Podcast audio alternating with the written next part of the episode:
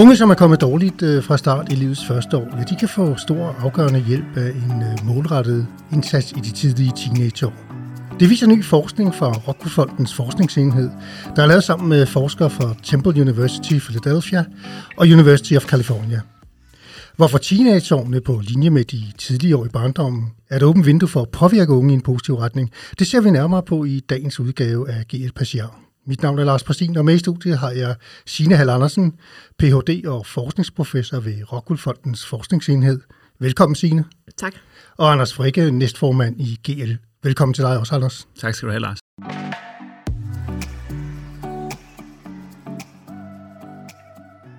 Signe Hall Andersen, vi hører altid, at de første leveår spiller en enorm rolle for det liv, vi får. Er det en sandhed med modifikationer, når vi ser på jeres øh, forskningsresultater? Det er i hvert fald en, øh, en sandhed, der, øh, der, der ikke er udtømmende, kan man sige. Fordi det viser sig, at, at teenageårene tilsvarende er et tidspunkt i livet, som er rigtig vigtigt for, hvordan man klarer sig sidenhen.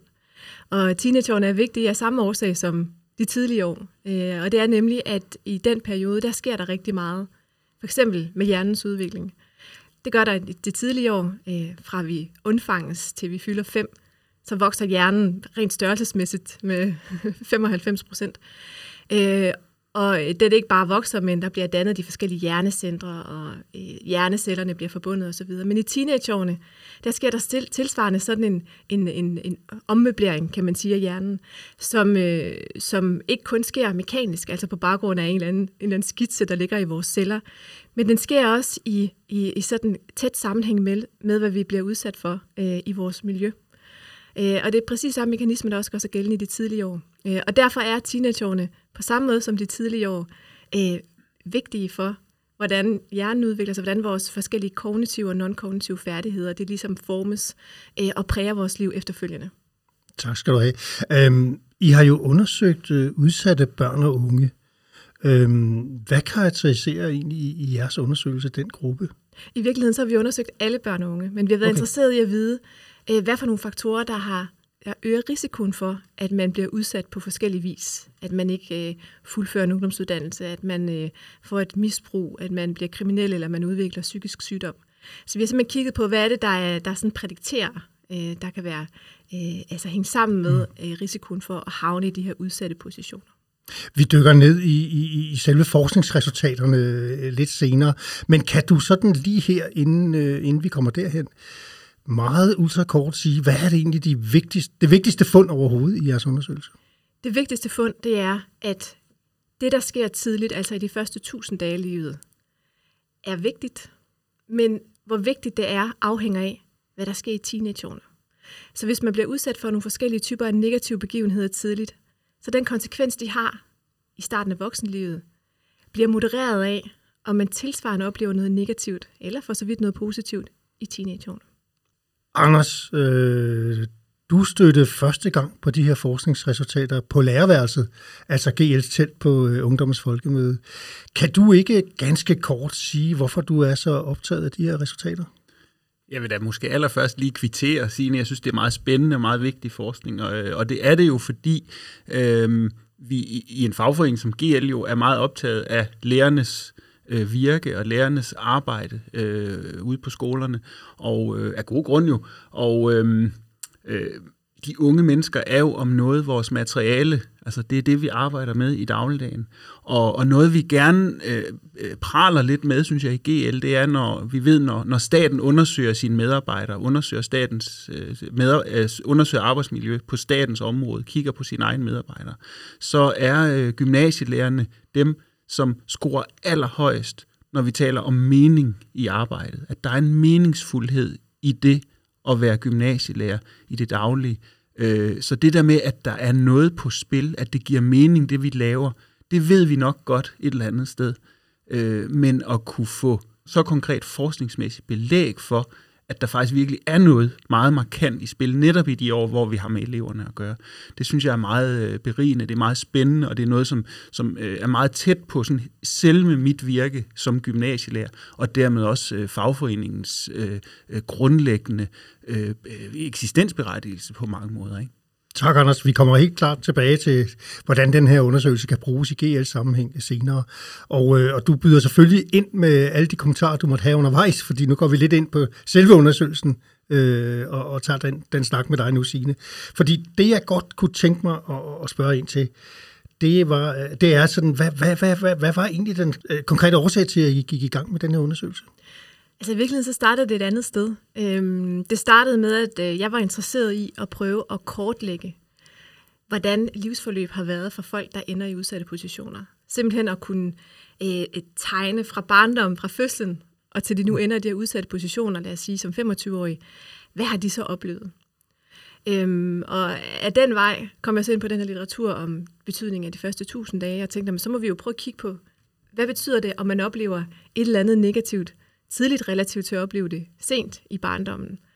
Øhm, og der kom den der aldersopdeling så op. Når man så kan vi blive nødt til ikke bare at kigge på, øh, om man oplever for eksempel øh, forældres voldsomme skilsmisse eller farens langvarige arbejdsløshed, men hvornår i livet, hvornår i barndommen man oplever det. Øhm, og man kan sige fra udviklingspsykologien og, og forskellige andre perspektiver, der, der er der jo øh, forestillinger om, hvornår noget er særlig vigtigt afhængigt af, hvad for et udviklingstrin man er på. Og så er der den her nyere forskning, der fokuserer på hjernens udvikling, hvor man igen også kunne se, at øh, der sker altså noget særligt i teenageårene, som vi også bliver nødt til at være opmærksom på. Og derfor kom det jo så helt øh, mekanisk, kan man sige, at jeg delte, mit, jeg delte øh, de her prædiktorer op, øh, afhængigt af, hvornår i livet de, øh, de, de dukkede op. Og så viste det sig, at de her teenageår så ud til at være mindst lige så vigtige altså det, der skete i teenageårene, var mindst lige så vigtigt som det, der skete tidligt for risikoen for at havne i de her udsatte positioner. Så det starter sådan set et helt andet sted. Øh, men man kan sige, at det konkrete samarbejde, som er det, der, øh, det vi også øh, drøfter her med Temple University og University of California, opstod ud af, at jeg havde kigget på, på de her øh, prædiktorer, fået det udgivet i et amerikansk tidsskrift, så bliver jeg kontaktet af Jay Belsky, som er sådan en meget anerkendt udviklingspsykolog, og som faktisk er en af dem, der har lavet nogle af de her, de her øh, oversigter over, hvornår vi kan forvente, at, øh, at ting betyder noget. Og hans øh, mangeårige kollega, Lawrence Steinberg, øh, som jeg tror har lang tid har diskuteret øh, det her med betydningen af, at noget bliver oplevet på forskellige tidspunkter i barndommen, men, men ikke har haft øh, data til at kunne kigge på det så detaljeret, som jeg kunne i mit studie. Og noget af det, de havde diskuteret, det var øh, ikke bare betydningen af teenageårene, men betydningen af, at man oplever noget i teenageårene, afhængigt af, om man har oplevet det tidligt eller sent. Så det er kommet sådan lidt, øh, lidt bagvendt af, kan man sige, at jeg fik en idé oprindeligt og fik udgivet noget på den, og så bliver jeg kontaktet af de her, de her professorer, som sagde, Signe har det her data, hvor vi kan undersøge noget, som, øh, som vi ikke har kunnet undersøge før. Og det vil så sige, øh, Signe, at det er et datagrundlag øh, med danske børn og unge? Det er danske børn og unge, og det er registerdata. Øhm, og nu ved jeg ikke, hvor mange af lytterne, der kender til registerdata, men man kan sige, at i Danmark har vi vores CPR-nummer. Øh, og når man går i skole, eller man låner bøger, eller låner penge i banken, eller går til lægen, eller bliver anbragt uden for hjemmet, eller bliver øh, puttet, puttet i fængsel, så er den, øh, hvad kan man sige, den handling identificeret ved en CPR-nummer. Øhm, og det danner simpelthen nogle registre over øh, borgerens øh, interaktion med systemet, kunne man sige. Øh, og det er jo alle danskere, der har et CPR-nummer, alle danskere, der på et tidspunkt er inde over et eller andet system. Så det er det, vi kalder populationsdata. Og derfor er det, vi har kigget på, det er alle danske børn og unge øh, i nogle bestemte årgange. Så i forskningssammenhæng er det øh, ganske unikt, at vi i Danmark har øh, CPR-nummer og, og de registerdatabaser at gå ind i. Det er det. Det er jo også noget, man har i nogle af de andre skandinaviske lande, og man har det for eksempel også på New Zealand. Så det er ikke sådan fuldstændig unikt, men, mm. øh, men vi har nogle rigtig gode vilkår i Danmark for at forske i det. Selvfølgelig er nogle meget sådan, øh, øh, hvad kan man sige, øh, sikkerhedsmæssigt øh, omfattende omstændigheder. Øh, men den adgang, vi har til det, gør det muligt at lave nogle typer analyser, som man for eksempel har vanskeligt ved at lave i en amerikansk kontekst, eller øh, i Tyskland eller England, eller øh, alle mulige andre lande, vi godt kunne tænke os at, okay. at finde ud af de her spørgsmål på. Hvor mange har egentlig, øh, hvordan, hvordan er, er populationen så udvalgt? Altså, hvor mange har været med i undersøgelsen? Øh, den her konkrete undersøgelse, den dækker over 344.000 øh, danske unge. Øh, og det er unge, som, øh, som har en søsken, Øh, og det er unge, som er øh, født i nogle år, der gør, at vi kan følge dem op til start 20'erne. Så det vil sige, det er jo ikke børn og unge, der er født i 2017, men øh, børn og unge, der er født mellem, øh, nu mener det er øh, 95 øh, og 2000. Mm. Øh, og så kan man følge dem op til, at de bliver gamle nok til, at vi kan vurdere, øh, hvordan det går dem i det tidlige voksenliv. Øh, men det er så også børn og unge, som, øh, som har en søsken, vi kan sammenligne dem med. Du skriver, eller I skriver i en uh, forskningsartikel, øh, som, som ligger på jeres hjemmeside, uh, og jeg citerer, betydningen af negative påvirkninger i de første leveår afhænger af, hvad man udsættes for i teenageårene. Mm. Øhm, det er meget interessant. Kan, kan du prøve at uddybe lidt, hvad der, hvad der ligger i det? Det vi har gjort, det er, at vi har kigget på, hvad er risikoen for, lad os sige, at blive udsat ung, eller være udsat ung, når man er 20 afhængigt af, om man bliver udsat for en negativ påvirkning, og det kan være forældres skilsmisse, mors eller fars indlæggelse i psykiatrien, øh, fars eller mors langvarige øh, arbejdsløshed, øh, fars øh, fængsling, det kunne også have været mors, men nu er danske kvinder, kommer ikke rigtig i fængsel, øh, forældrenes dødsfald, øh, eller egen anbringelse uden for hjemmet. Så vi har helt konkret kigget på, hvis du oplever de her ting i den tidlige barndom, hvordan øger det så risikoen for, at du bliver udsat i dit tidlige voksenliv? Og så, så skyder vi så det ind imellem, som er, nu oplever du ikke kun de her ting i den tidlige barndom, men du oplever dem også i teenageårene. Og hvis vi også kan observere det her, og kan se, at de oplever de her negative begivenheder i, de, i teenageårene, hvor meget ændrer det så betydningen af det, man oplever tidligt? Så det vil sige, er der en forstærket effekt, sådan at det, du oplever tidligt, bliver ekstra slemt, hvis du også oplever det noget tilsvarende sent? Eller bliver betydningen af det, der sker tidligt, reduceret, hvis du også har nogle negative oplevelser der i teenageårene. Kan du sige lidt om øh, betydningen, hvis man både har negative oplevelser i de første år og i teenageårene, og hvis man udelukkende har negative oplevelser i de første år, men ikke i teenageårene? Altså det er lidt mere kompliceret, end at man lige ja, kan komme med en, ja, ja, en procentandel. Ja. Øh, men det er jo givet, at hvis man både oplever det tidligt og sent, så står man værre, end hvis man kun oplever det på et tidspunkt i livet. Men det er sådan, at betydningen af det tidlige bliver mindre, hvis man også oplever noget negativt senere. Okay. Altså har I kigget på, hvad, hvad, hvad, hvad det er for tiltag, man, man kan hjælpe de, de udsatte unge med at, med at få reduceret de der negative påvirkninger i, i teenageårene? Jeg har haft fokus, eller vi har haft fokus ja. på de negative begivenheder. Så det her med at tale om interventioner, øh, eller ting, der buffer øh, betydningen eller konsekvenserne af de her negative påvirkninger, er ikke noget, jeg har kigget på, men det findes der en litteratur om.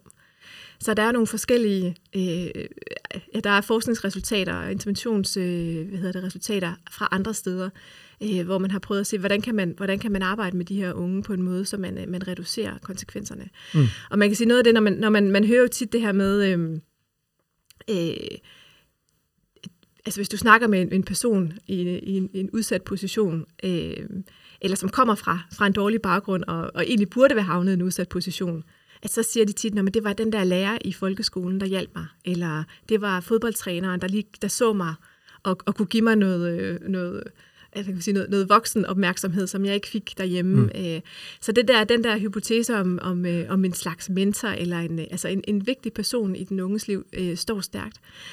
Og, og man kan sige, når den gør det, så, så ser det ud til, og det er som sagt ikke min egen forskning det her, men så ser det ud til, at noget af det, der blandt andet sker, når vi bliver teenager, det er, at det sociale kommer til at betyde rigtig meget. Og det tænker det må man også kunne se i sin hverdag som, øh, som gymnasielærer, det her med, hvad betyder vennerne øh, og anerkendelse i den sammenhæng.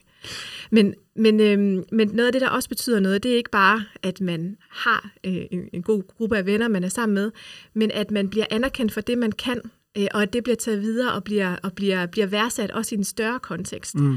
Så det her med, at man, at man i virkeligheden der på det tidspunkt i livet, hvor måske store dele af samfundet ikke betragter en som voksen, men at der måske er nogle voksne, der siger, hey, det er et vigtigt perspektiv, du har der, lad os prøve at arbejde videre med det, så man bliver mm. gjort til noget, øh, altså man bliver både ud af, at man, at man bare er ung, men også er et menneske, der kan bidrage.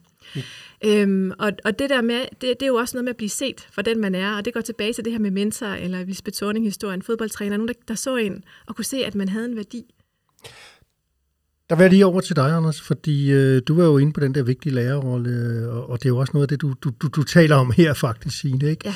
Anders, øh, erfaringsmæssigt, øh, det du oplever, kollegerne oplever, den lærer, der, der, der ser et ungt menneske i krise, øh, udfordret, hvad, hvad, hvad, hvad, hvad, hvad, hvad er, er dine erfaringer der?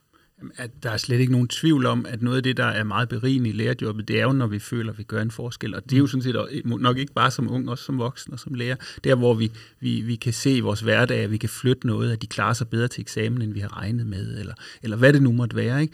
Øhm, øh, men, men nu starter jeg jo med at sige det her med meningsfuldhed i jobbet, og meget optaget, jeg er sådan set meget stolt af som gymnasie. Det er jo rigtigt, men, men det bunder jo også i, at vi fra en GL-synsvinkel og fra fagforeningssynsvinkel jo i meget, meget stigende grad hører om lærere derude, som oplever, at den her lærerrolle er under pres.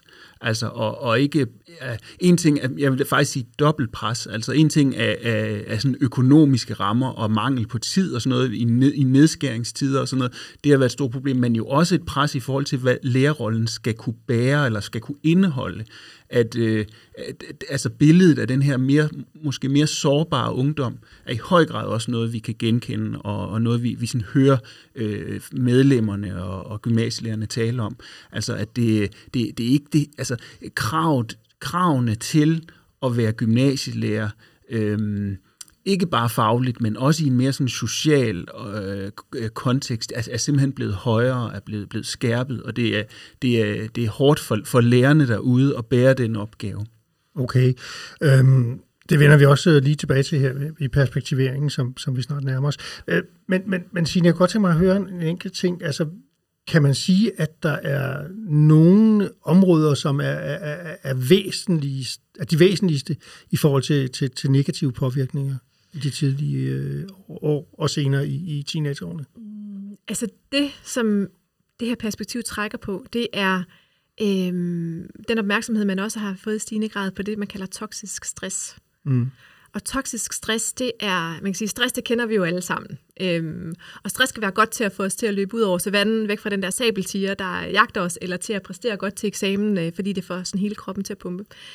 Men, øhm, men toksisk stress, det er, når stress er vedvarende eller tilbagevendende. Og, øh, og, og, og det, vi har fokuseret på i vores analyse, det er begivenheder, altså negative begivenheder, som vi tror kan udløse toksisk stress for barnet. Øh, og toksisk stress, det er sådan set ikke noget andet end det, vi kender. Det er øh, øh, stresshormoner, der pumper gennem kroppen, men som slider på, på systemet, altså både kroppen generelt, men også på hjernen og hjernestrukturerne. Og, og forskning viser, altså hjerneforskning viser for eksempel, at, at børn og unge, der har været udsat for toksisk stress, at deres hjerneceller simpelthen er dårligere forbund, altså der er færre forbindelser i hjernen for de her. Så det vil sige, at, at i virkeligheden så er det svært at, at, at fremhæve en type begivenhed over en anden. Mm.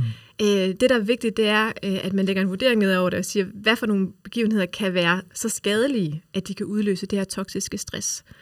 Og, og på den baggrund, så er der jo også rigtig mange, rigtig mange hypoteser om, hvad det er for præcis nogle begivenheder, der kan have betydning. Og dem, jeg har fremhævet her, altså forældres skilsmisse, nu ikke almindelige skilsmisser, mm, der mm, foregår mm. fint, men konfliktfyldte skilsmisser, langvarig arbejdsløshed, der giver øh, øh, økonomiske problemer i familien, øh, forældrenes selvværdsproblemer osv., som også kan komme af, at man er langvarigt arbejdsløs. Øh, mors og fars dårlige mentale helbred, som jo også kan skabe både øh, forældrenes fravær fra hjemmet, øh, kan skabe omsorgsvigt øh, osv. i hjemmet. Øh, en anbringelse, som jo også på mange måder summer øh, problemer i familien mm. og, og, og, og manglende forældreressourcer osv. At det er jo nogle indikatorer, vi har udvalgt, fordi at det er det, som der også bliver peget på i tidligere studier og i teorierne, at det er noget af det, der er særligt øh, væsentligt eller særligt skadeligt for børn at opleve. Og netop fordi det kan udløse det her toksiske stress, som slider på, øh, på systemet. Og som jeg også, igen tilbage til det med de her teenagehjerner, at hvis det går ind og påvirker hjernestrukturerne, og på et tidspunkt, hvor hjernen er i gang med at blive bygget eller ommøbleret, øh, så kan det have en særlig skadelig virkning.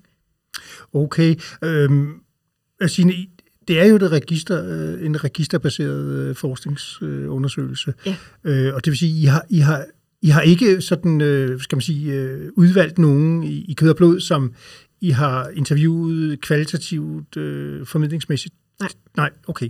Øh, og det har I ikke haft med i, i overvejelser, om, om, om man skulle det? Eller? Nej, altså Nej. man kan sige, jeg, øh, jeg har en lang karriere som registerforsker bag mig, øhm, så jeg, har ikke, jeg er ikke sådan en, en type forsker, der, øh, der i hvert fald hidtil har gået, er gået ud i felten.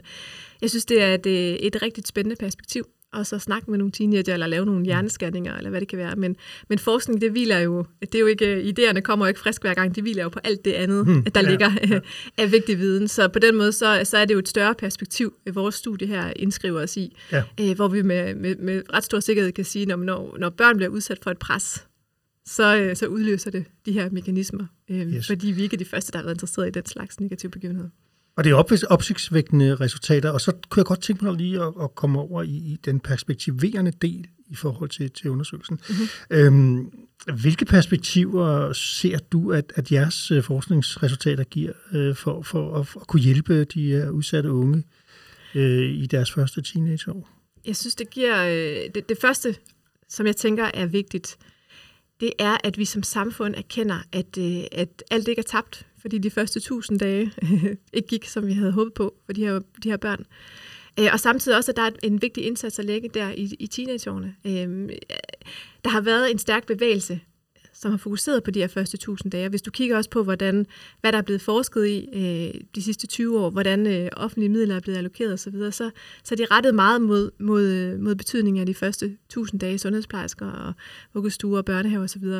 Øh, og, og, og det skal jeg slet ikke vurdere, om det er vigtigt eller ej, men, men, øh, men i et samfund, hvor man har begrænsede ressourcer, så, så, øh, så kan det jo måske blive valgt over noget andet. Og det her teenage-perspektiv er vigtigt at sparke ind i den debat, fordi det handler om, at, at, øh, at der også er mulighed for at, at gøre noget her, eller vende på hovedet, at det, der sker her, ikke er ligegyldigt for, hvordan det går senere. Og det tænker jeg, at vi som samfund og som aktører i et samfund, øh, at det er vigtig viden for at finde ud af, hvor vi skal lægge vores indsatser, øh, og hvordan, hvordan midler skal prioriteres. Anders, øh, det her er vel, hvad man vil sige, kan, eller kan kalde gefundenes fristen øh, for, øh, for dig og GL som organisation. Altså, at, at teenageårene spiller så afgørende en rolle, og at, at mange midler allokeres til, til de tidlige år. Øh, hvordan ser du egentlig det her? Jamen, det, det ser jeg da som en, en kærkommen lejlighed til at, at fremhæve øh, det, mange lærere også siger er vigtigt i deres arbejde, nemlig den her personlige relation og tiden til den personlige relation med eleven. Øh, det her med at se mennesket bag eleven, det her med at kunne kigge sine elever i øjnene øh, og opdage dem, næsten sige, som du siger, Signe, ikke også? Altså øh, op, opleve og, og få øje på, hvilke kvaliteter de har. Øh, og det er jo noget, der kræver rum og tid. Øh, det er noget, der kræver, at man kan sætte sig ned sammen med sine elever, tage de, både de individuelle samtaler med dem, øh, også være til stede i klasserummet øh, på en måde, så der er ro til relationen også. Øh, øh, og det, det er noget, der er under pres, som jeg også nævnte før, øh, og det er noget, lærerne oplever er under pres. Altså lærere, som skal se mange hundrede elever øh, nærmest ugenligt, ja, det er måske en overdrivelse, men i hvert fald har mange hold og stigende antal hold, øh, så bliver det også sværere at få øje på den enkelte elev i det store sammensurium, i det, den store skolesammenhæng. Okay. Også, øh, Signe, lige, lige spørge dig, inden vi, vi, vi vender til, tilbage til Anders. Øhm, hvordan er, er, er jeres forskningsresultater blevet, blevet modtaget øh, i offentligheden øh, og blandt politikere og, og så videre? Mm. Jeg synes, at øh, min oplevelse er, at det er blevet, øh, er blevet godt modtaget, og jeg er faktisk øh, overrasket over, hvor meget opmærksomhed det har fået. Øhm, og det kan jo skyldes øh, alle mulige forskellige ting, men, men det virker som om, at det er noget, der øh, har været et frisk perspektiv i forhold til den, øh, den, den, den debat og den snak, der har været øh, i mange år efterhånden om, hvornår vi skal gøre noget for vores, øh, vores børn og unge. Øhm, jeg har ikke nogen fornemmelse af, at der bliver handlet på det politiske mm. på nuværende tidspunkt, øhm, og det ved jeg ikke, om der sådan på den måde kommer til. Men, øh, men jeg kan fornemme på den respons, jeg har fået, og den interesse, der har været for det rundt omkring, at, øh, at det er noget, som, øh, som har overrasket, øh, mm. og, som, øh, og som folk synes er et vigtigt perspektiv at inddrage, når vi taler om børn og unge. Men Rockwool-fonden som, som, som enhed øh, og forskningsenhed, øh, arbejder, arbejder fonden der med at, at, at, at fremme og skubbe øh, resultaterne ud, som, så det bliver omsat politisk, eller, eller hvordan? Øhm, vi, er, vi er jo ikke en politisk organisation, og, øh, og vi er jo på den måde heller ikke, vi har ikke noget politisk budskab. Mm. Øh, vores udgangspunkt er at levere solid viden, øh, som vi formidler så bredt vi kan. Øhm, og, og, og håber på, at det bliver taget op af nogen, som, øh, som skal arbejde med målgrupperne, skal træffe beslutninger, eller øh, ændre indsatser, eller hvad det kan være. Øh, at, at vi simpelthen som organisation kan, kan levere noget, der er solidt og brugbart til dem derude, der skal, der skal handle på det. Vi har ikke nogen bestemt mission. Altså, vi er jo ikke, vi er ikke på den måde særlig mm. interesseret i fremme med øh, velbefindende for teenager, eller ældre, eller hvad det kan være. Men vi er interesseret i, at øh, de beslutninger, der bliver truffet øh, af politikere rundt omkring i vores velfærdssamfund, at de er baseret på så, lidt et, på så solidt et vidensgrundlag som overhovedet muligt. Og det er det, der er vores, vores mission. Okay. Uh, Anders, nu har du jo et, et, et rigtig solidt fundament her i en, en, i en forskningsundersøgelsesrapport uh, fra Rockwool-fonden. Hvordan vil, vil du, GL, helt konkret gå videre med de her resultater og få politikerne til at, at, at, at bruge den i, i, i, i en omsætning af, af nogle politiske tiltag? Altså, det er jo helt klart, at det, det her kalder jo på, at vi bruger endnu flere kræfter på at råbe politikerne op. Jeg oplever dog også, at der i forhold til sårbare unge, og det, i forhold til øh, trivselsproblemer i, i, i ungdom, at der er en lydhørhed allerede. Altså, der er noget at bygge på. Øh, man kan, og heldigvis for det, kan man sige. Øhm, øh, men, men det her med at give konkrete svar på, hvordan kan vi så styrke den her indsats, der tror jeg, øh, at GL kan, kan spille en afgørende rolle. Og vi har jo set, at for eksempel øh, alle de her funktioner omkring undervisningen, øh, som der har været på skolerne, er blevet, blevet skåret kraftigt ned. Altså der snakker jeg jo om, om sådan studievejledning og, og øh, jamen, bare bibliotekaren på skolen. Altså, de findes jo næsten ikke mere skolebibliotekarer. Altså de der, de, der, de der mennesker, der sådan er omkring undervisningen og er, er til stede i, i, i, i sådan skolerummet og kan samle elever op, det er der blevet sparet på. Det er der værd at, at, at, at, at lægge vægt på. Øh, men jo også øh, helt konkret, altså underviserrollen og lærerrollen, som jo er det centrale og, og, og, og pointen her, her. Øh, jeg, jeg, jeg har en oplevelse af ude for skolerne, at vi simpelthen har svært ved at nå øh, at putte ske, altså det er svært at rumme et schema i, en, i, i et skoleår og i en, i en skoleuge. Altså vi, vi, det, det er fyldt så voldsomt op med moduler, der skal nås, at den der øh, ro og tid og koncentration omkring den enkelte elev, det simpelthen øh, bliver nedprioriteret. Vi har, øh, vi har utrolig travlt, synes jeg, med at og, og, og, og, og en meget konkret idé om, hvad de unge skal hele tiden fokus på, hvad skal de unge, i stedet for at være der for de unge. Og, og det synes jeg måske, at den her forskning kan hjælpe os til øh, og, og, og virkelig sætte en tyk streg under, at det, det skal der altså være mere fokus på, øh, også for faglighedens skyld. Og den tykke streg og det der med at være der, og for faglighedens skyld også, øh, siger du er, er, er, er højaktuel. Altså der er, der er momentum, kan man sige nu. Øhm, og det kan man måske også sige, fordi øh, forleden, altså det vil sige 14. november, skal vi lige sige, for, ja, mens vi optager den 16. Der holdt professor Nomi Katz Nelson fra Center for Ungdomsforskning oplæg på, på Marienborg for politikerne, øh, som er i gang med de her aktuelle regeringsforhandlinger. Øh, netop om, om et tema med udsatte børn og unge, som, som, som statsministeren havde inviteret til. Øh, er det, egentlig, er det så i, i, i hele det her øh, vindue, der er åbnet nu øh, for mistrivsel, for, for alvor på den politiske dagsorden, er det her, GL sætter ind nu? Øh, det er i hvert fald et vigtigt indsatspunkt for GL. Det er det her med at slå fast, at øh, øh undervisning er øh, altså den personfaktoren i undervisning, den sociale, un, øh, den sociale relation i undervisning er helt afgørende for trivsel og læring. Øh, Øh, det er, øh, vi, vi kan ikke lave samlebåndsundervisning. Vi kan ikke lave pølsefabrik. Det, øh, det, det giver ikke nogen gode resultater, øh, hverken for de unge eller for lærerne i den rolle her.